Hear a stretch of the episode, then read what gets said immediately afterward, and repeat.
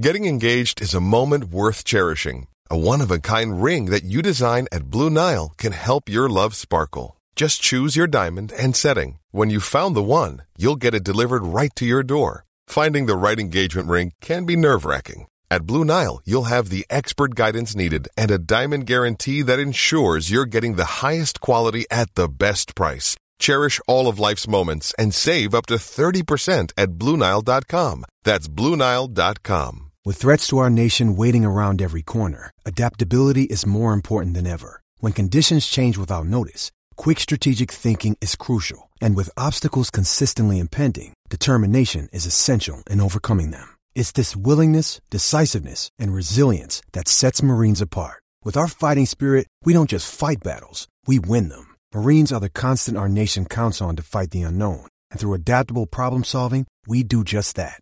Learn more at marines.com. With the Lucky Land slots, you can get lucky just about anywhere. This is your captain speaking. Uh, we've got clear runway and the weather's fine, but we're just going to circle up here a while and uh, get lucky. No, no, nothing like that. It's just these cash prizes add up quick. So I suggest you sit back, keep your tray table upright, and start getting lucky. Play for free at LuckyLandSlots.com. Are you feeling lucky? No purchase necessary. Void where prohibited by law. 18 plus terms and conditions apply. See website for details. You're listening to that Chelsea podcast, episode 90. Goodison Ghosts, laid to rest.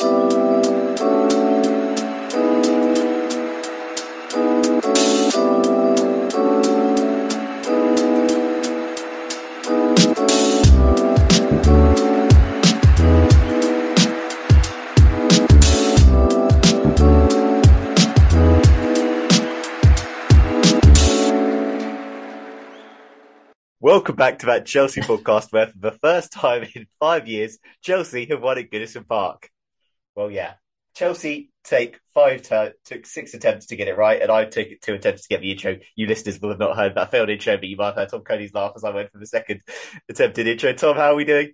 Yeah, I'm good, thank you, Nick. That's uh, that's that's made me even happier. I think this morning. Yeah, yeah, no, exactly, Tom. It's been lovely to get you back on. Obviously, during the summer, we've been talking about, you know, cricket and DM, especially talking about bringing to Bazball. And now we're going to talk about Tuchel ball, which I guess is quite a uh, stark contrast to, to, to Bazball. We're probably accumulating more about 2.5 runs and over under Tuchel, but you know, it's doing a job and it's old fashioned maybe at the moment, but it's winning games of football and we'll get on to it. Um, as I always do, a guess when you give yourself a plug and tell people where they can find you and all your work.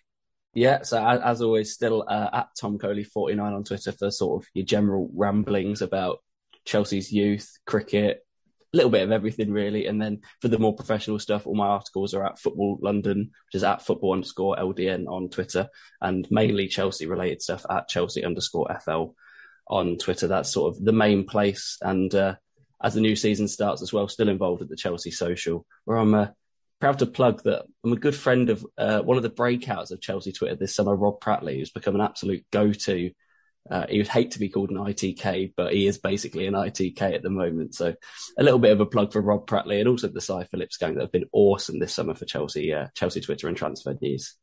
Yeah, yep. And we'll be talking about one of those transfers shortly. But Tom, let's go to the football first because the Premier League season did start yesterday, and I said it was a Goodison Park where we not won since 2017 when we won the Premier League. And in fact, the last two seasons, last two times we've won at Goodison Park, it's been in this season where we've won the Premier League. So we've won on opening day. So I mean, logic would dictate that you know history would dictate that that means winning the Premier League this season. So we've got nothing to worry about. It means remaining 37 games. I, have got a feeling that will not be the case this season. Um, but anyway, talk about one new Everton. It's kind of a weird game to digest. Just your like quick thoughts on what we saw yesterday. Yeah, I, I can't remember who said this quote um, or where I read it, but it was somebody said um, Chelsea are hard to beat, but they're not hard to stop basically in essence, which is Tuchel wanted them to be hard to beat. We still are pretty hard to beat. You can see that came came third last year, but we've started off the season and it still looks pretty easy to sort of like blunt us, blunt the attack. Whether we blunt ourselves, whether it's too easy for opposition to find a tactical way around that, I'm not too sure. But we won. It's opening day of the season. You take the three points and you run, especially from Goodison Park. It was sort of seen possibly people like even looked at it when when the fixtures came out. Thought this might even be a trickier task than Spurs at home next week, which sounds a bit ridiculous. But that that sort of that is the hoodoo around Goodison Park. Nobody expects Chelsea to go there and win or, or get a result. So to go there, get a result, get off to a good start, it's really, really important to get the confidence of this team up because because things are happening and things are happening quickly. And with whatever it is, three and a half weeks left of the transfer window, um, if we can pick up some momentum on and off the pitch, it would be really, really, really important uh, to get things going in the right way. And as I say you can't read too much into these early season games. I don't think, although there are still worries within them that I'm sure we'll get into. I just think it sounds stupid because in football, the start of the season is all about results. The end of the season is all about results. There's probably only like a six to eight week period, usually around November, which is when the World Cup's going to be this year, that performances actually pick up because then it gets into Christmas and then it's too late. You just need to start winning for the final season. Football's all about the results, isn't it? And Chelsea won yesterday. So they have to take that and the positives that come with that, especially after the sort of up and down pre season that they had. Yep, and with that win yesterday, it meant Chelsea have won the opening match of a Premier League season for the twentieth time. No club have won more. So yeah, pretty pretty impressive stat there. And obviously, Tom, we saw debuts yesterday, two starting, one off the bench. Um, I guess we'll start with start with Raheem Sterling. I'm going to be brilliant. He was the only good attacker we had on that pitch yesterday out of the five, and that included the two we subbed on with, with Pulisic and Broja, albeit those two had less time uh, to impact the game. But Raheem Sterling was really head and shoulders above any other Chelsea attacker on that pitch yesterday, and basically the main source of source of our threat going forward. Now, one hundred percent. He he looked like, you know, over the summer everyone was talking about he wants to be the main man. You know, he hasn't been the main man at Man City, even though he arguably should have been uh, for a bit longer. But that's not how Guardiola plays. Chelsea have missed that well, we compare him to Eden Hazard, obviously, because that's the last player that Chelsea had like that. But he looked like he took the weight of Chelsea on his shoulders yesterday.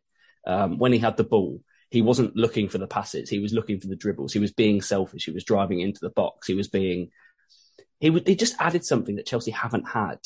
Um, he was almost, this is probably sound bad. He's what I think Pulisic should have, should be doing for Chelsea now the way he picked up the ball and drove the ball, his speed. There was a there was a time in the first half I think he won a foul, three Everton players around him, and he just sprinted straight through them. I just thought that who at Chelsea has been doing that? Like people play it safe, people don't run, people aren't quick enough. Sterling didn't it didn't bother him yesterday. He was happy to take on the expectation of the team. And for a debut, especially with the fact that he basically played up front for most of it, which I know has been sort of an expectation, this sort of fluid thumb three, but he, he's not a natural striker. He's not even really a natural false nine as opposed to other players. He's more of a winger. I thought Sterling was was brilliant in the first half yesterday. In the second half, he obviously didn't have barely anything to live off and fitness issues and stuff like that come into it. But no, I thought Raheem Sterling was exactly what Chelsea fans hoped he was going to be yesterday. And you see, with the goal that he was offside, that's exactly the sort of goal Chelsea need to score this season. Yes, he was offside, but that is where Sterling picks up his goals. They're between 12 and six yards out. He pounces, he scores. That, that's, that's what is going to happen for Chelsea next season. Sterling's going to be a massive, massive part of it. And for anybody that had fears about what he might bring to the team in terms of creativity and things like that, I think they should be put to rest pretty early on because if Sterling was ever going to look rusty, it was going to be yesterday, and he really didn't. So I, I think he's only going to get better from there. Yeah, yeah. I guess the only main concern is how we get still that attack functioning because unfortunately, Tom, the, the other two paired with him were pretty anonymous yesterday. I mean, I jokingly said, I when the when the lineups came, I just because obviously I had Daniel on the previous week, and he, you know, is not the most uh, infused by Kai Havertz at the moment. And I just jokingly said to him, I said 75 minutes, Kai will be subbed off for Armando after a pretty, pretty unenthusiastic, pretty average performance. And that, and that was the case, unfortunately. And then Mason Mount was also, you know, one of those first subs made, uh, going off for Christian Pulisic. It was just, yeah, just n- neither of those two were really at it yesterday, were they?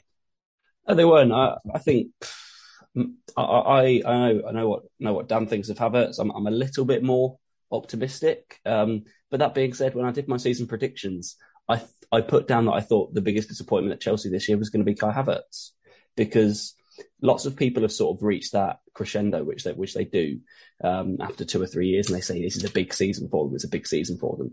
This is a big season for Havertz. If he doesn't have a good year or a better than good year, there will be talk next summer that Kai Havertz could be leaving Chelsea for a for a cut price. Basically, he needs to impress this year, and of course, the caveat of the first game of the season, Goodison Park, none of the rest of Chelsea particularly clicked that well. I thought there were nowhere near enough bodies in the box from Chilwell and James getting in there to support sort of players like Havertz.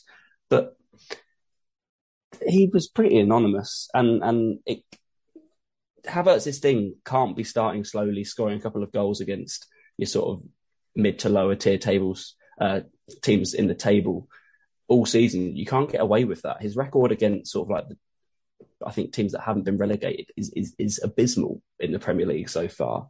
Um, and we said it that I think people have said this season that, that, there, that there is room for Broja to go and pick a spot for himself. And I think we saw that yesterday because in the second half, he added more than Havertz did in the whole of the second half, even in that 15 minutes, just winning flick ons, running in behind. He looked, you know, pretty bullish, like like Broja does. That that's what we sort of expect from him. I was disappointed with Havertz yesterday. I really was because I thought this fluid front three would would would help him a bit. You know, being that sort of focal point alongside Sterling, alongside Mount. That was Chelsea's best front three going into yesterday. I think most people would probably admit that.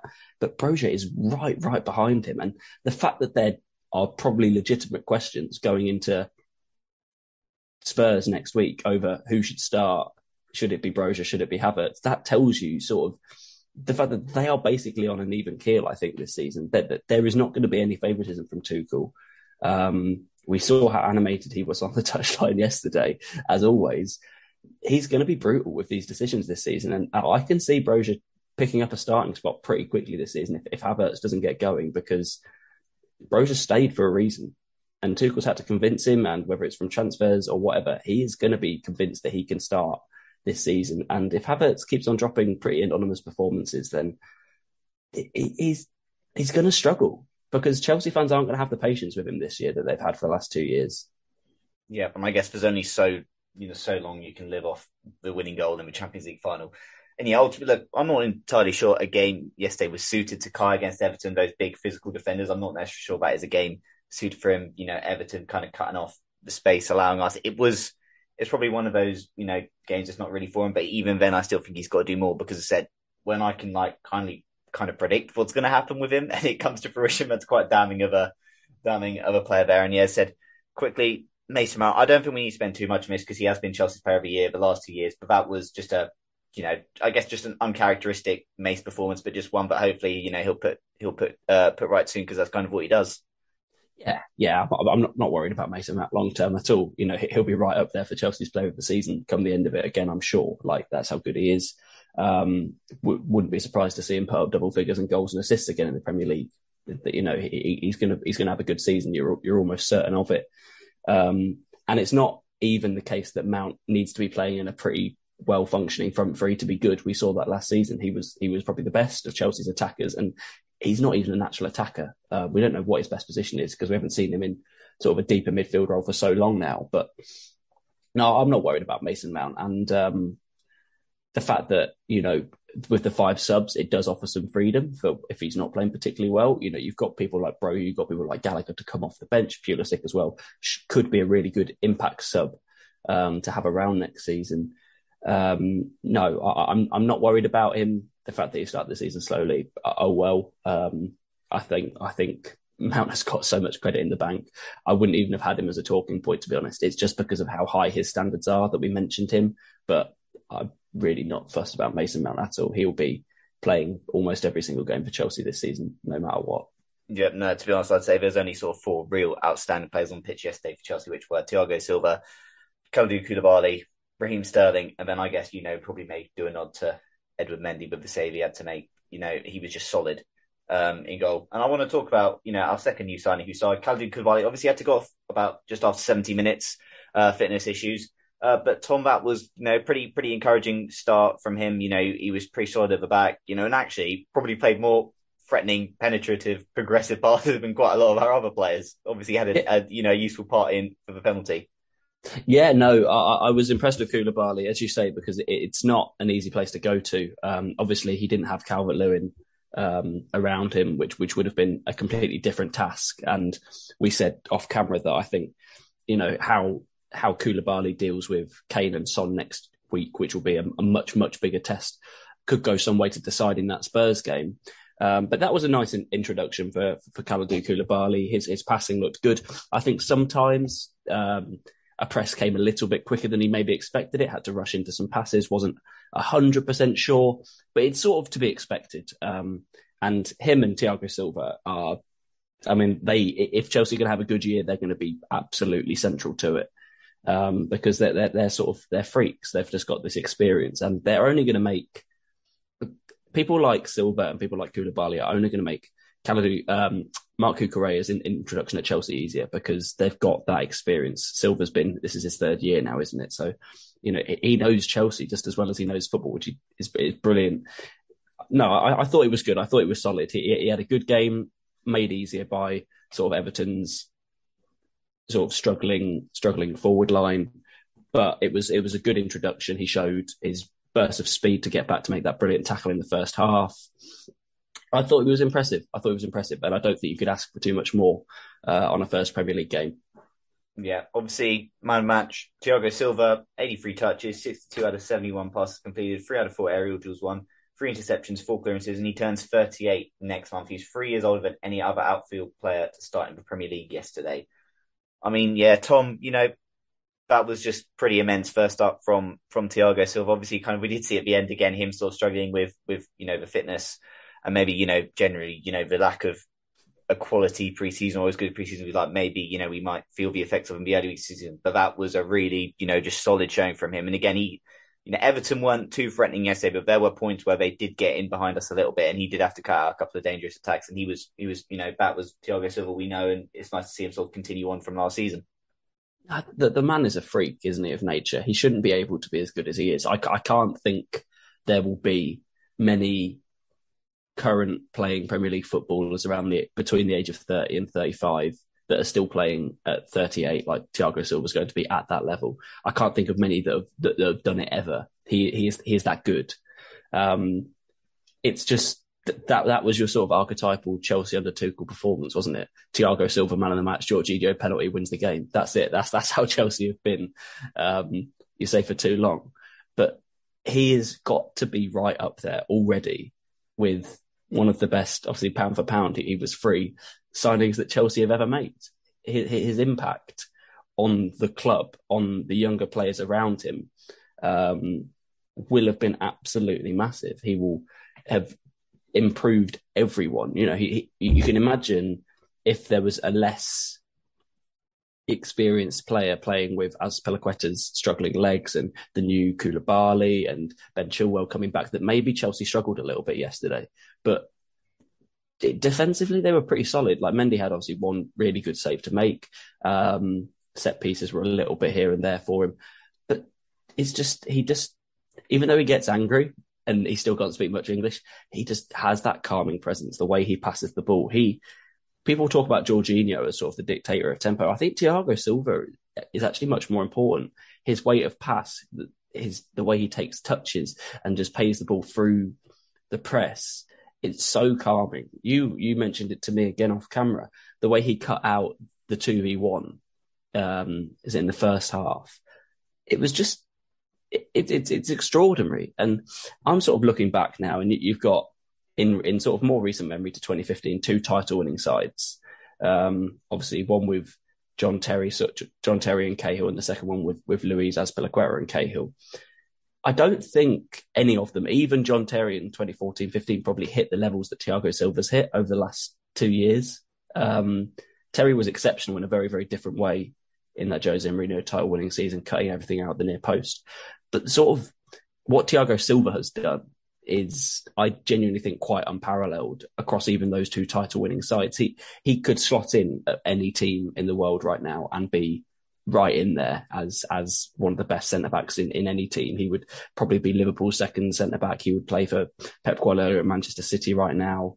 Um, he's he's that good. Anybody would want him, and the fact that Chelsea managed to get him free and have kept him here, and you can only see him staying on for another season already.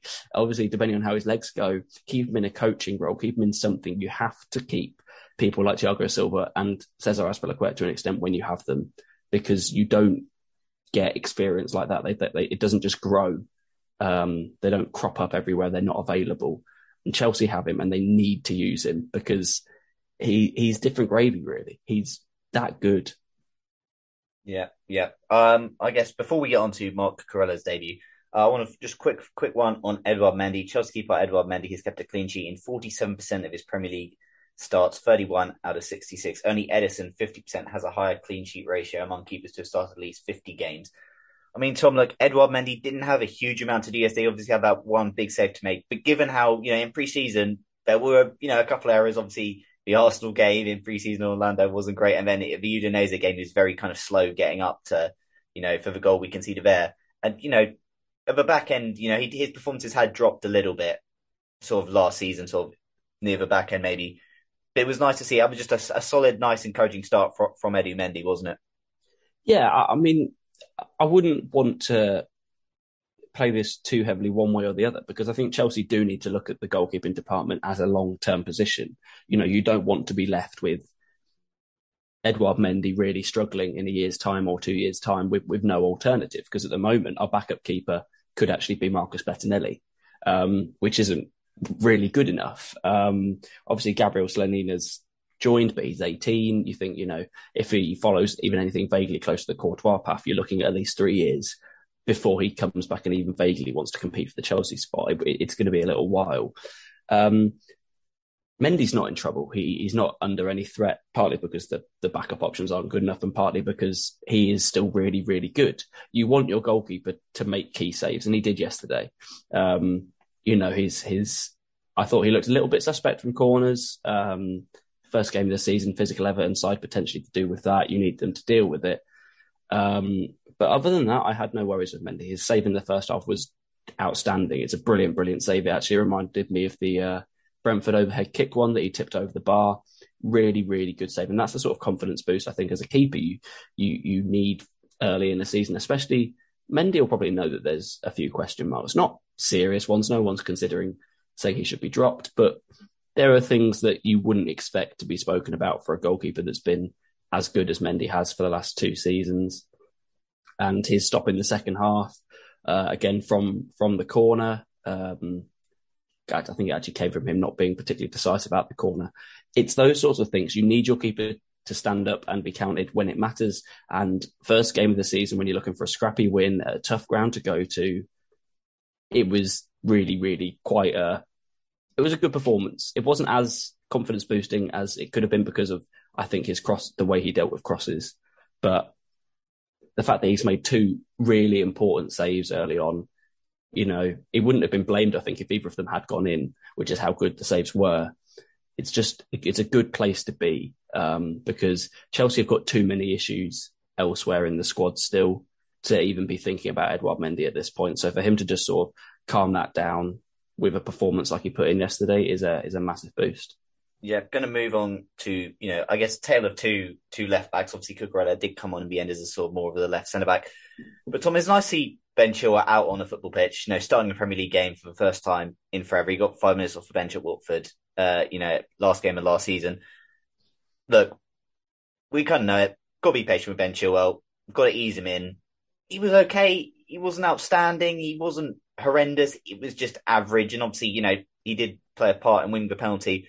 But I did guess, you know, to contrast that, we saw when Cucurella came on, you know, the threat he did have left centre back playing nice passes. And obviously, you know, actually did create, you know, Raheem Sterling chance that was brilliantly uh, blocked. Uh, you know, otherwise that would have been 2 0 and game over. But just your kind of thoughts on Ben Chilwell's, you know, return of Marc Cucurella's promising debut?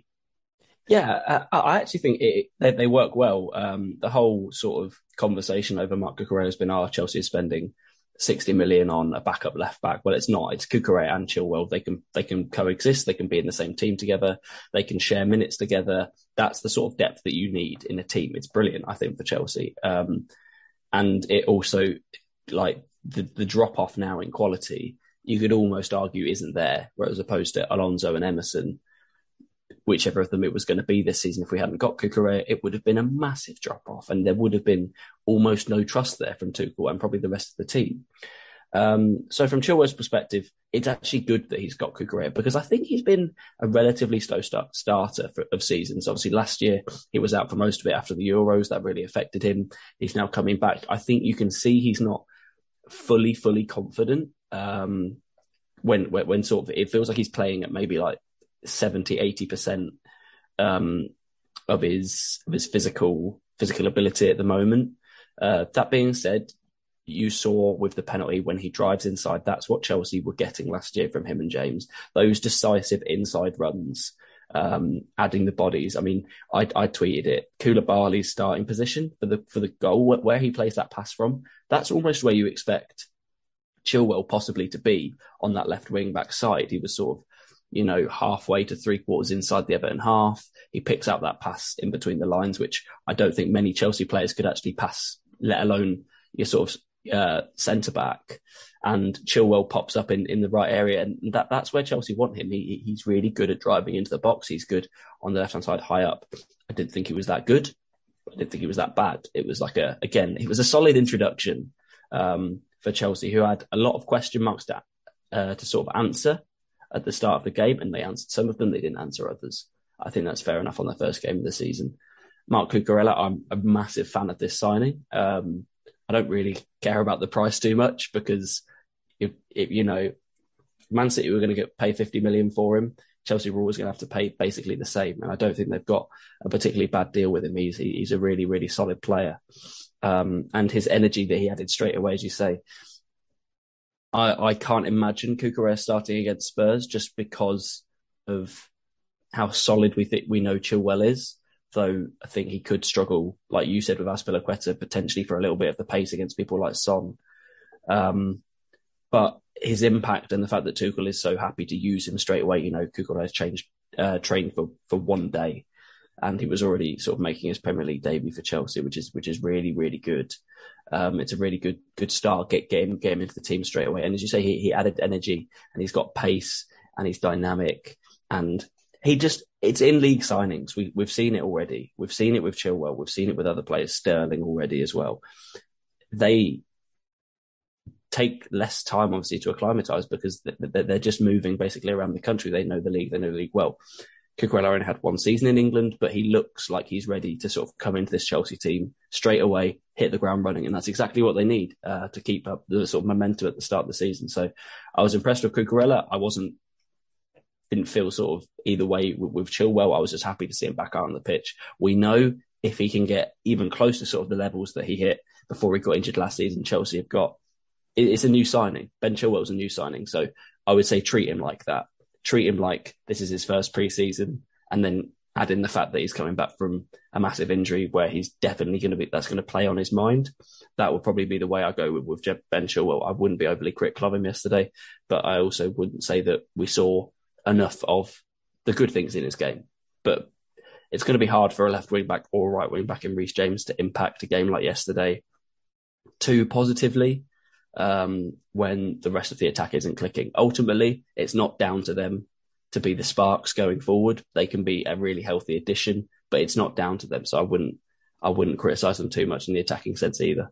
Yeah, uh, obviously, you know, goal is a penalty from Jorginho. So the Jorginho golden boot, uh, Jorginho top goal scorer at Chelsea for season charge is firmly, firmly underway. And look, yeah, we don't need to, I'm not gonna, I'm gonna kind of leave it there for individual performances because I think you said there were kind of three or four outstanding players on pitch and the rest of them were, were pretty average yesterday. And I don't want to, you know, felt, you know, dwell too much on obviously, you know, I guess Reece James. I did honestly think there was a potential Reece James would get sent off for time wasting, two yellow cards for time wasting. It was that kind of comical and just a bit, yeah, dumb from us. But look, we got the win. It was nice, and it was an opening day win. And as a result of that opening day win, you know, it leaves us in a good position as we go on to answer your listener question.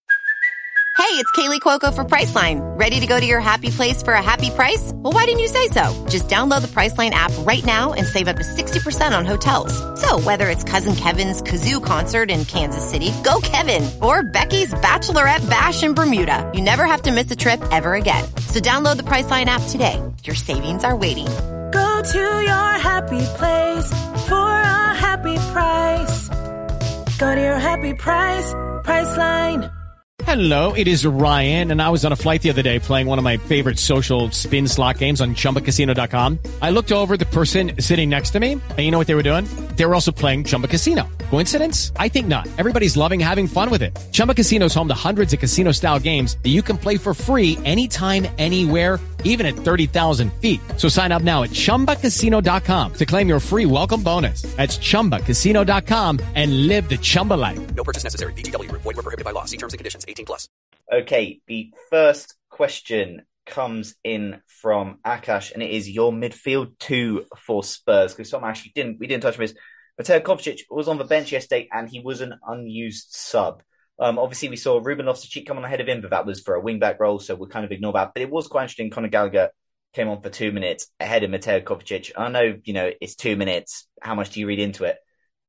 But considering maybe we don't know if Conor Gallagher is even really going to fit in in that sort of, you know, in that midfield two position, maybe it's just for Kovacic, just maybe not quite where, where Chelsea want him not quite ready, you know, yet. So just easing him in for Spurs next week, or maybe even he's not ready for Spurs just yet. Yeah, it, it, it's interesting. I mean, I guess I think the midfield will probably be pretty similar. I think it'll probably be Jorginho and Kante from the start. Um, just just because of minutes played, I thought Jorginho was pretty good yesterday. I thought Kante was really good as well. I thought that they were probably the, the, the two other players that sort of impressed me most um, outside of the new outside of Sterling, Koulibaly, and Silva. Um, I thought they did they did a pretty pretty good job, especially in the first half. Kovacic is a strange one. I love him. I've always been a big fan of him, even when other people have sort of criticised him for what he's lacked. He obviously started last season like an absolute train on fire. He was getting assists. He was looking really, really good as sort of progressive as we'd ever seen him. He was he was one of the standouts when he played last season. But it, it's weird. Tuchel doesn't seem to be a massive, massive fan of him. Um, sort of consistently, he he does go through periods where he's sort of out of the team. And it would be really, really easy with Kovacic sometimes to sort of you look through the Chelsea team and you go, yeah, yeah, that's about right. And then you go, wait, there's, there's Mateo Kovacic on the bench. He's a brilliant, brilliant player. He brings something that no other Chelsea midfielder has. And he's a much more natural fit, as you say, into the sort of midfield two um, in a three man defence than than I think Conor Gallagher is right now. So I, I don't think Gallagher will be involved from the start against Spurs by any means, unless somehow we manage to bring in a defensive midfielder and, and, and we change to a four man uh, defense. But again, I, I, that's, I don't think that's happening, is it?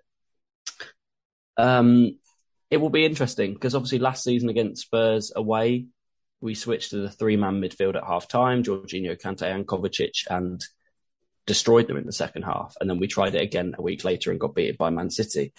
Um, and it is something that we have tried a little bit with the, the sort of three five two um, and I wonder if that will be something that we go in with again. Tuchel might think of that again. Obviously, it was Nuno that we did it to early on last season. It's Conte this time. It's going to be an interesting tactical battle, I think. Um, Kovacic is obviously a brilliant player to have on the bench as well because of what he's like. he's a bit like Gallagher actually in sort of his tenacity in midfield. He's proper ratting around in midfield. I love that sort of player. Um, but I wouldn't be too worried. I, I, hope he sort of gets some minutes in, in the tank. I mean, it just shows you. And Golo Kante didn't have a proper preseason and still comes in and starts the first Premier League game of the season. That that's how good he is. You've got to use Kante when he's fit, basically, um, and hopefully try to manage his minutes. But early on in the season, Kante's a must must start, and I think Jorginho probably is as well. I, I can't see him mixing it up too much next week for Spurs, to be honest. Um, as you say with Gallagher in in in the three in the three four two one whatever formation you want to call it, there doesn't seem to be a particularly natural position for him in that um, in that formation, which, which is a worry. I wouldn't say he's anywhere near as natural as Mason Mount would be in sort of one of the forward spots. I'm not convinced he's ready to sort of hold down one of the midfield two spots. He's definitely a player that thrives um, in sort of the number eight position in a in a in a four three three. So I I'm not worried for Gallagher because I think I think he's I think he's too good to not to not be successful even this season when there's lots of players around. As you can see, Ruben Loftus Cheek is probably going to play more potentially even at centre back and wing back than he is um, as a um, as a centre mid. So I don't think there's there's too much competition for for Gallagher from there. It's it's going to be a tough one to see because Gallagher's adds a lot to the team in terms of goal scoring mid from midfield, which none of the other three really do. But again, it's, it's sort of defensive wise. Perhaps we could see um, a Gallagher in, in a midfield three in a, in sort of the three five two. Whether that's something that Tuchel would go down next week, I'm not 100 percent sure. And then it's a tough question to see who sort of goes up front with Sterling. Is it Mount? Could it be Broja? Could it be Havertz? It's a lot. There's a lot of questions, and a lot of them we don't really know the answers to because we haven't seen that three five two very very often. But the only way to sort of include Kovacic or Gallagher from the start next week would be to do that because I think it'll be Jorginho and Kante from the off. Fair enough. Yeah, I, am leaning that way, but I would quite like to see Kovacic start. For who I'm not sure yet, but I just think of you know Kovacic and Jorginho. We beat Spurs last year of a bridge, and those two were in midfield. Obviously, it was a different formation, and we'll kind of get into that uh, in one of the later uh, questions. Kovacic um, just had some awesome, awesome games against Spurs in the last couple of years. I remember um, was it the nil nil under Lampard uh, around Christmas? He was unbelievable in that game. I, I, thought it was one of the best sort of midfield performances I'd seen in the league that season. As I say, last year he was absolutely exceptional. Going back to Tottenham Hotspur Stadium, was it Tuchel's second game in charge? I think on that rainy night, Jorginho penalty. Kovacic was absolutely awesome then. So I, I think is obviously, you know, I don't know how much you read into midfield performances when you don't score or assist uh, against against teams in terms of tactical setups. I'm not sure what the sort of use of Kovacic would be to sort of exploit Spurs, but he has got a really really good record against them in terms of sort of memorable individual performances, and I'm a massive fan of his. Yeah. So we kind of mentioned Conor Gallagher there, and this next question comes in from Anna. He was only on the pitch for the last two minutes, but do you think that Conor Gallagher will be a permanent fixture this season now. By permanent fixture, I'm obviously not going to take that as in starting every week, but I'm saying in this squad.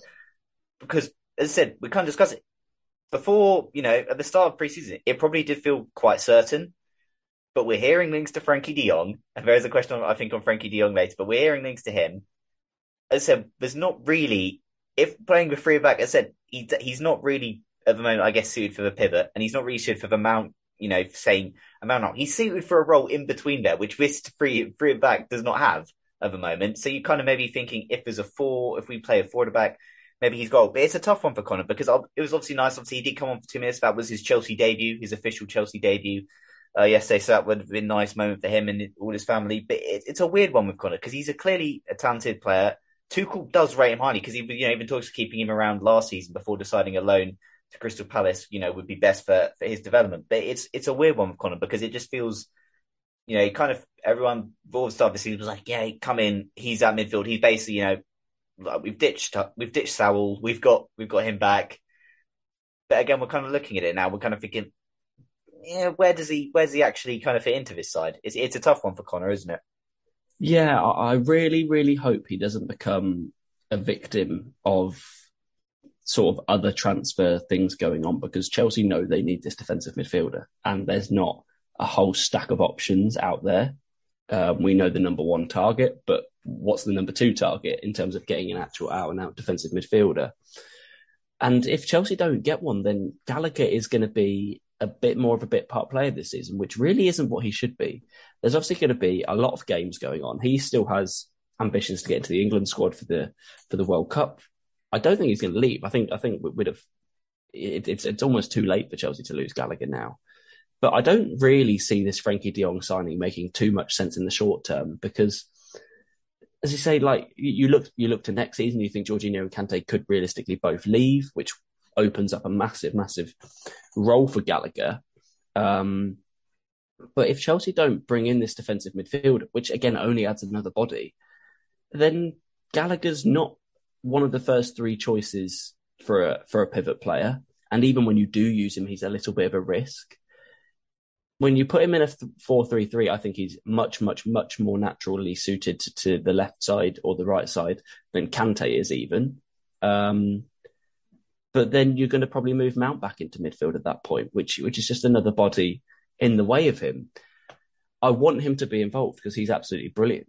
He really is. He's he's almost a point of difference player. He adds something that Chelsea just don't have. As you said, that that goal scoring from not from penalties, I'll add um, from midfield. But I I don't know how much he's going to play this season. If Chelsea are going to continue down the three four three or three four two one line, which which it looks like they are, which which is going to be a bit of a worry. Um, it, it, it's a tough one. That there's there's a lot of sort of what ifs and things that could affect Gallagher's minutes in the next couple of weeks over what happens. You know, is there a chance that a midfielder leaves Chelsea? Like you know, we not even counting Ross Barkley in this situation, but Carney Chukwuemeka coming in if he's going to be involved in the first team spot. You know, that's another player that realistically Gallagher has to compete with.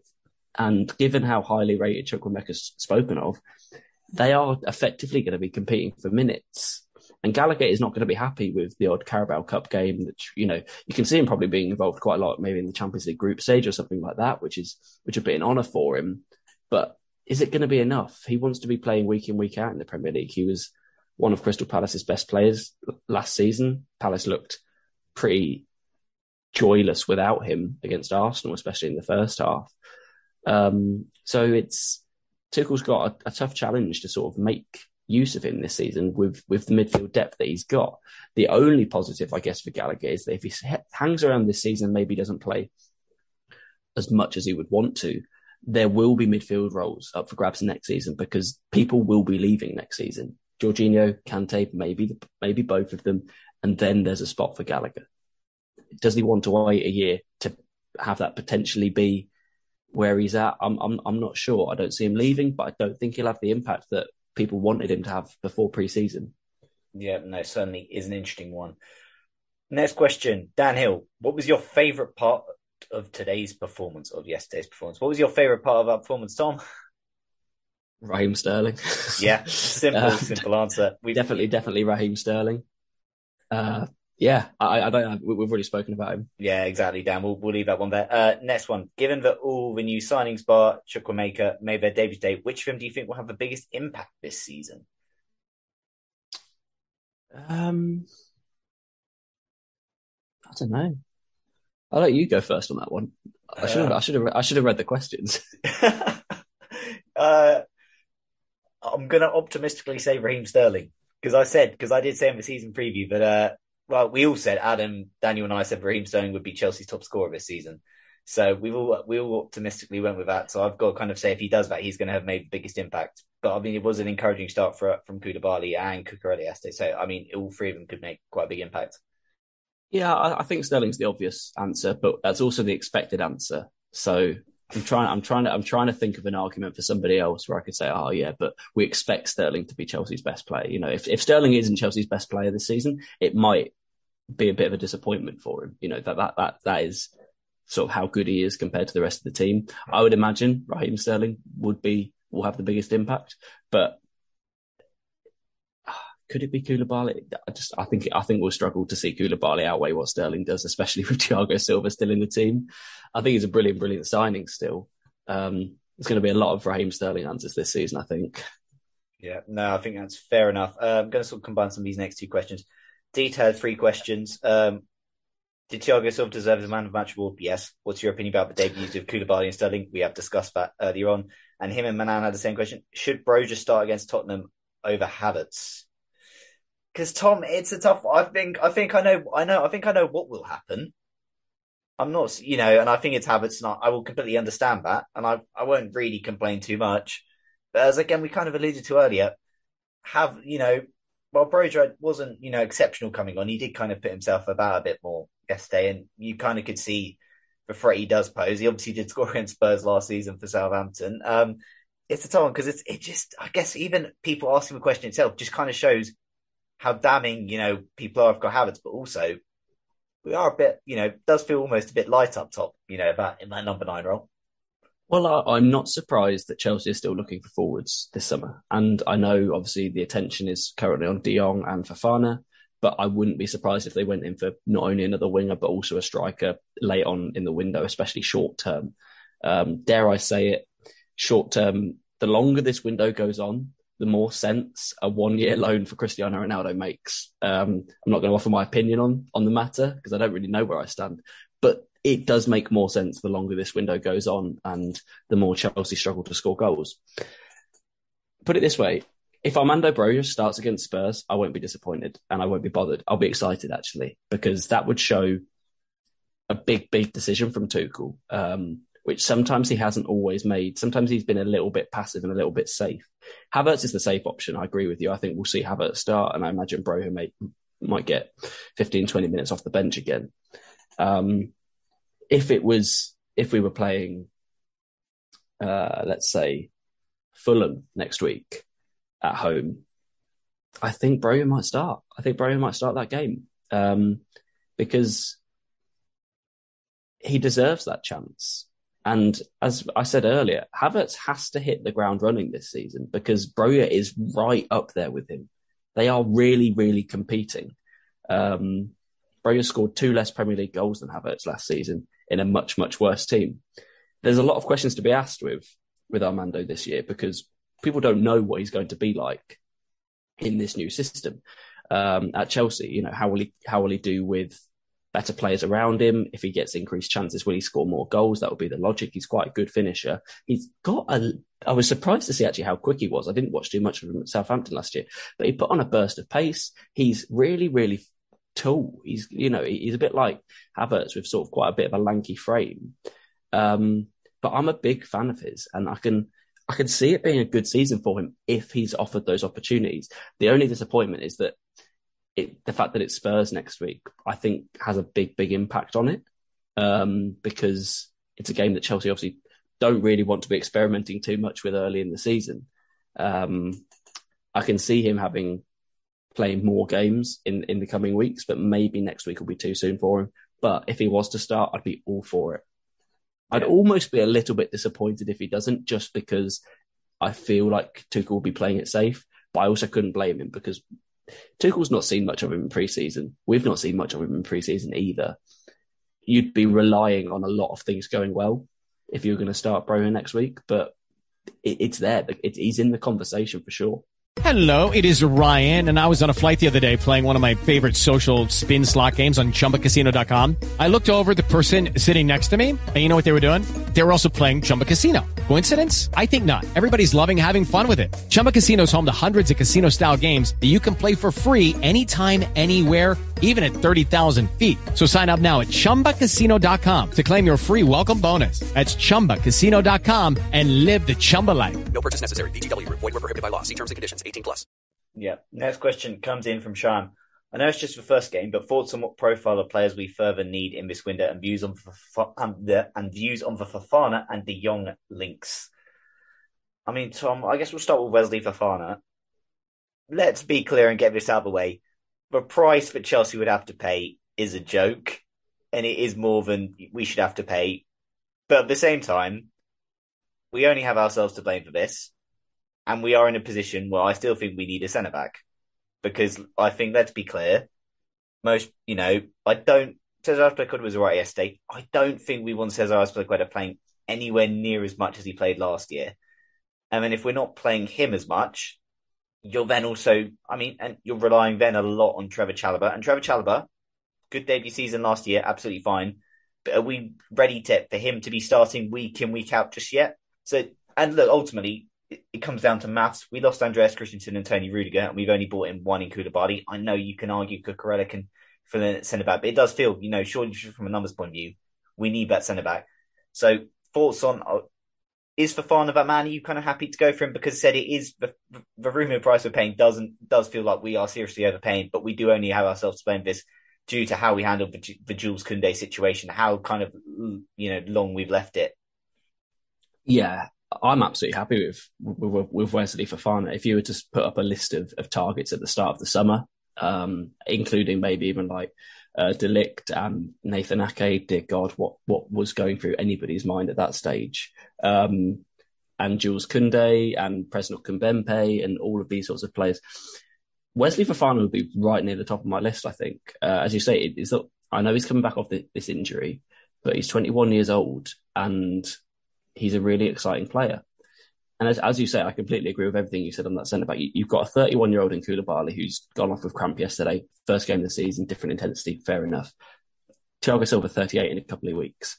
Uh, he's not going to be able to play every single game this season, even if it's dropping him out of Champions League games or something like that. Just give him some rest. You need another centre back. I completely agree. But I was also swayed. I, I, I would be happy enough to go and pay whatever price for Wesley Fofana.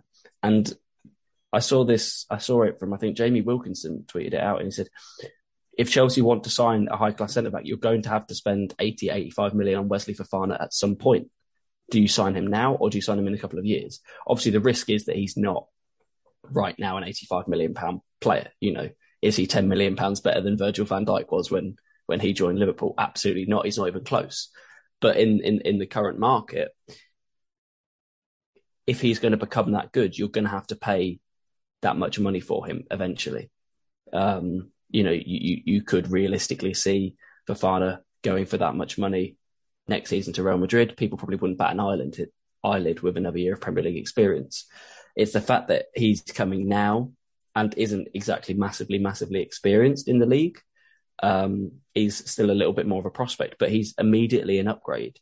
I think you'd be hard pushed to say that he's not an upgrade on Azpilicueta and Chalobah. He's probably going to be a better centre back than Marc Cucurella is. You know, he goes in there and he's probably already the third best centre back. And in a couple of years' time, you would hope that he's going to be one of the best best centre backs at the club, if not going for the league. It is a lot of money. It is a lot of money, and we are spending a lot of money this summer to not get much back. But this was always going to happen at some point with the way that the club has been run. Um, yes, I'm happy with him. Absolutely, I am. He'd be he he would be near the top of the list at the start of the summer. Um, as you say, if if if it was between Fofana and Koundé for about 60 million, I, I, wouldn't be too bothered. It's the fact that it's obviously the extra sort of 20, 25 million pounds on top of that. But you say Chelsea have put themselves in this position three and a half weeks to go. Everybody knows how desperate they are.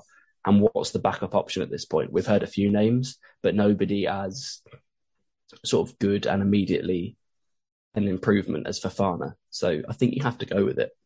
Yeah. Just just yeah. pay just pay the money. I appreciate testing the waters. I appreciate trying to get Ampadu, Loftus Cheek, Hudson Odoi, whoever, Billy Gilmour involved in the deals, Levi Colwill. I, I appreciate that. But clubs know that Chelsea want to do this um, so that they're going to have to pay the cash. And it's needed. It's needed. I, th- I think it'd be a good investment. It looks like a lot of money now, but in a couple of years' time, the hope would be you sit back and you go, well, yeah, we, we have now got ourselves a hundred million pound player sat here, and we got him for eighty million, whether that was over the odds at the time or not. Yep, and I guess in the future you then have your director of football who sees this player a couple of years before he goes big time, and you get him a lot cheaper. Like again, we could maybe see with Cucurella, but that is a separate issue, and we can't really put that on the current management considering they're just trying to No. sort this squad out. Um, then the other part of that was De Jong links. I know we can't talk about it briefly.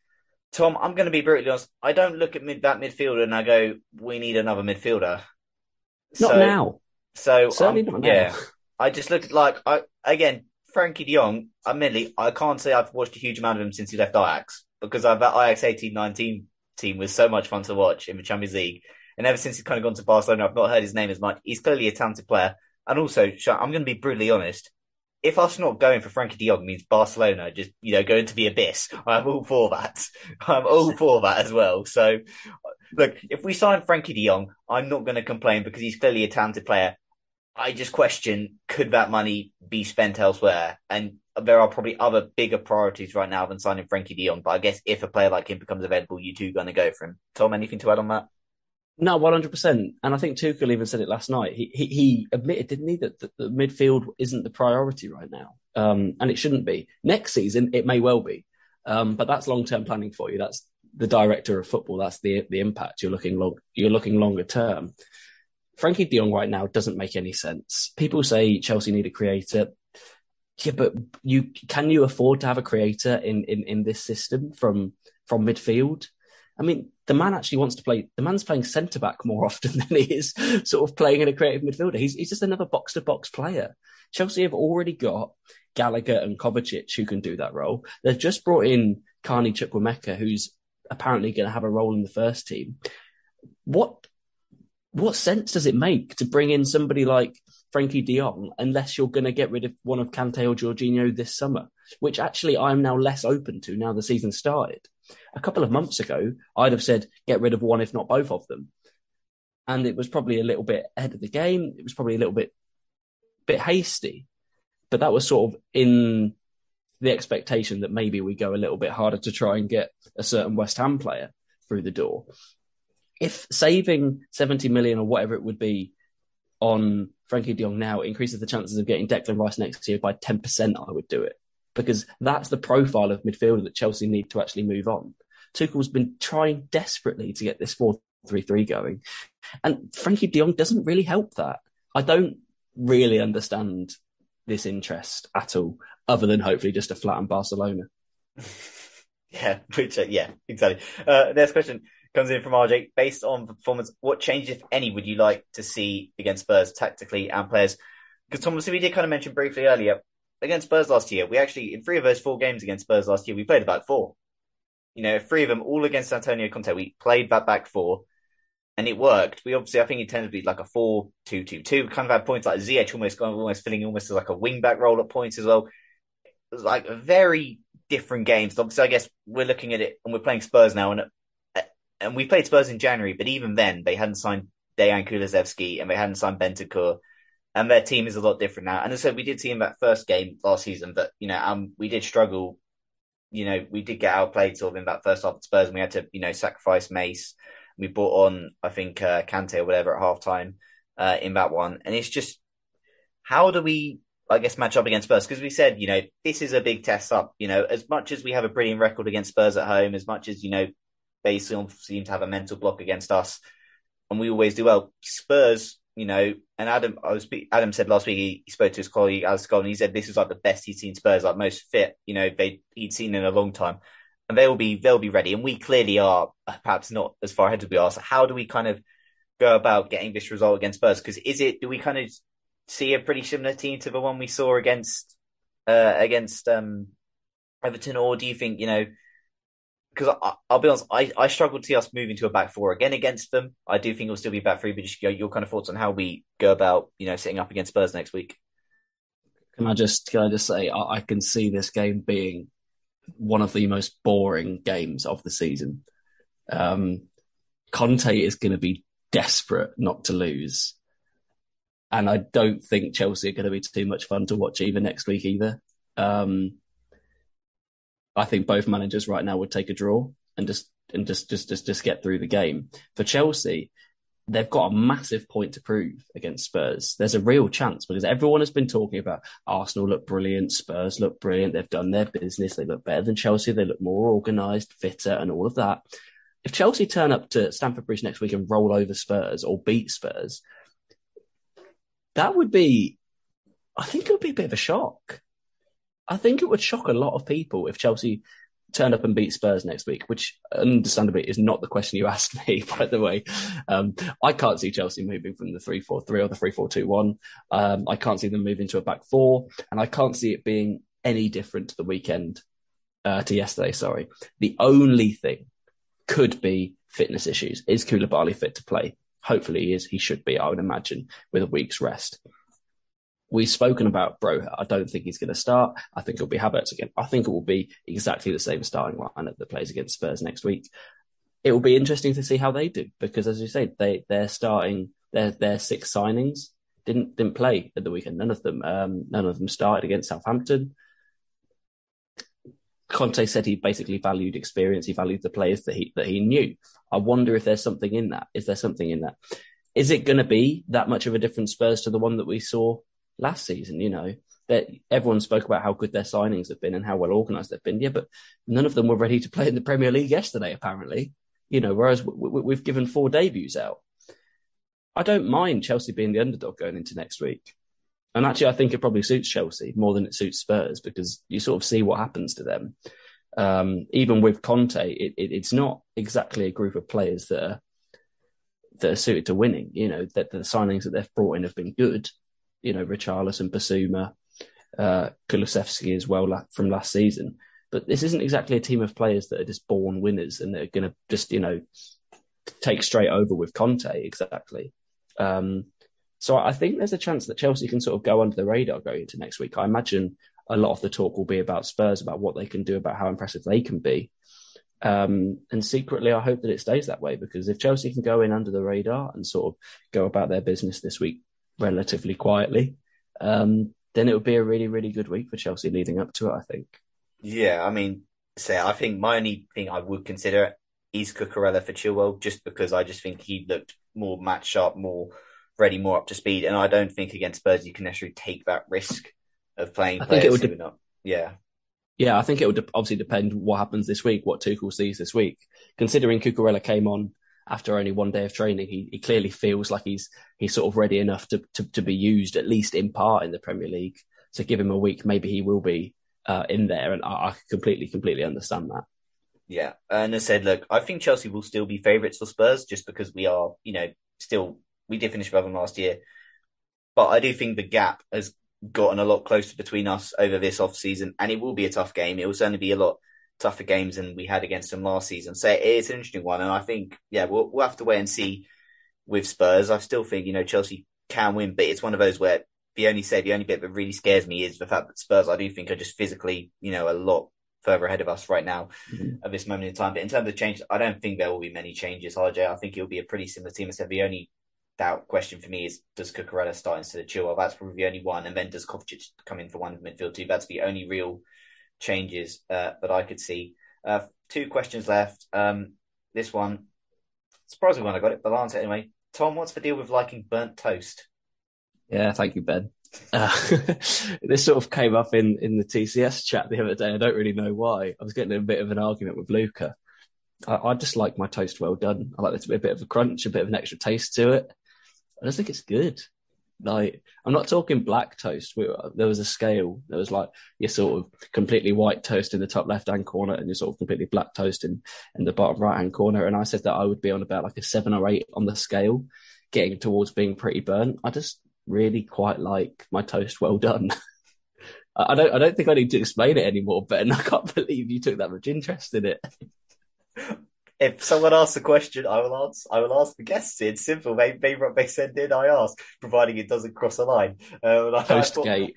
I thought that that Toast question was was perfectly fine. Uh, final question, and uh, you know, I did save it to last, Dean. You're welcome. I did see your. I did see you said I did see, you know, you say that I would save it to last, and I did. Tom, did you feel Goodison, Badison, or Indifferenson about that performance and results? Right, I felt Goodison about the result.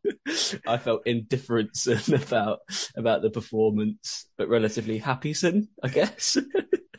yeah, Dean, Dean again about that result. I felt very, very Goodison, and about the performance, I did feel very indifferent. Uh, but yeah, my gen- my general mood going into today and this recording is Goodison, and yeah, what a stupid way to end. But I like it. It was a good question. It was creative, Dean. It was creative. It was... I'd completely forgotten the question was there, and as soon as you said Dean, I just went, "Oh no, I know what's coming."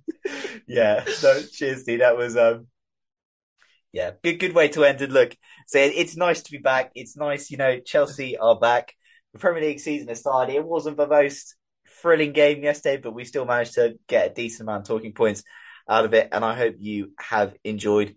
Uh, before we go, I'll get our guest to give himself one last plug. So, Tom, tell people where they can find you and all your work. Yeah, thank you very much. If, if you've put up with me for this long, uh, go and check me out uh, at Tom Coley49 on Twitter, and then also uh, lots of Chelsea Football London stuff um, at Chelsea underscore FL on Twitter, really for the for, for, for most of the articles that will go on there. Um, general ramblings and other stuff, usually usually moaning about Marcos Alonso, but um, actually we went all episode without talking about him, which is pretty impressive for me, even though he's not played a single part. But yeah, I'll leave it there. Yeah, exactly. Marcos Alonso may get a mention next week if his move to Barcelona has been confirmed by then. Uh, as for us, we're on Twitter about Chelsea Pod. We're on Instagram about Chelsea Pod. We're on all your usual podcast platform providers, Apple, Spotify, etc. Please feel free to leave us a rating and review. It does go a long way. Play the podcast to anyone with a functioning pair of ears, please. And if any of you are into FPL, we have got our own league, that Podcast League. I'll leave a link to that in the description where people can join. If any listeners were in there from last season, then they should all, and they've done their teams, then they'll automatically be in it uh, from this year. Again, Mo Salah carry job for me at the start of this this game week. Again, seems pretty pretty standard to most. Um, but yeah, I said we're on Twitter, on Instagram at BadChelsPod. Play the pod to anyone who will listen. When I tweet it out, like, retweet, etc., share goes a long way, getting onto other people's timelines. Until the next episode, everybody, keep a blue flag flying high. Sports Social Podcast Network. With the Lucky Land slots, you can get lucky just about anywhere. This is your captain speaking. Uh, we've got clear runway and the weather's fine, but we're just going to circle up here a while and uh, get lucky. No, no, nothing like that. It's just these cash prizes add up quick. So I suggest you sit back, keep your tray table upright, and start getting lucky. Play for free at LuckyLandSlots.com. Are you feeling lucky? No purchase necessary. Void where prohibited by law. 18 plus terms and conditions apply. See website for details.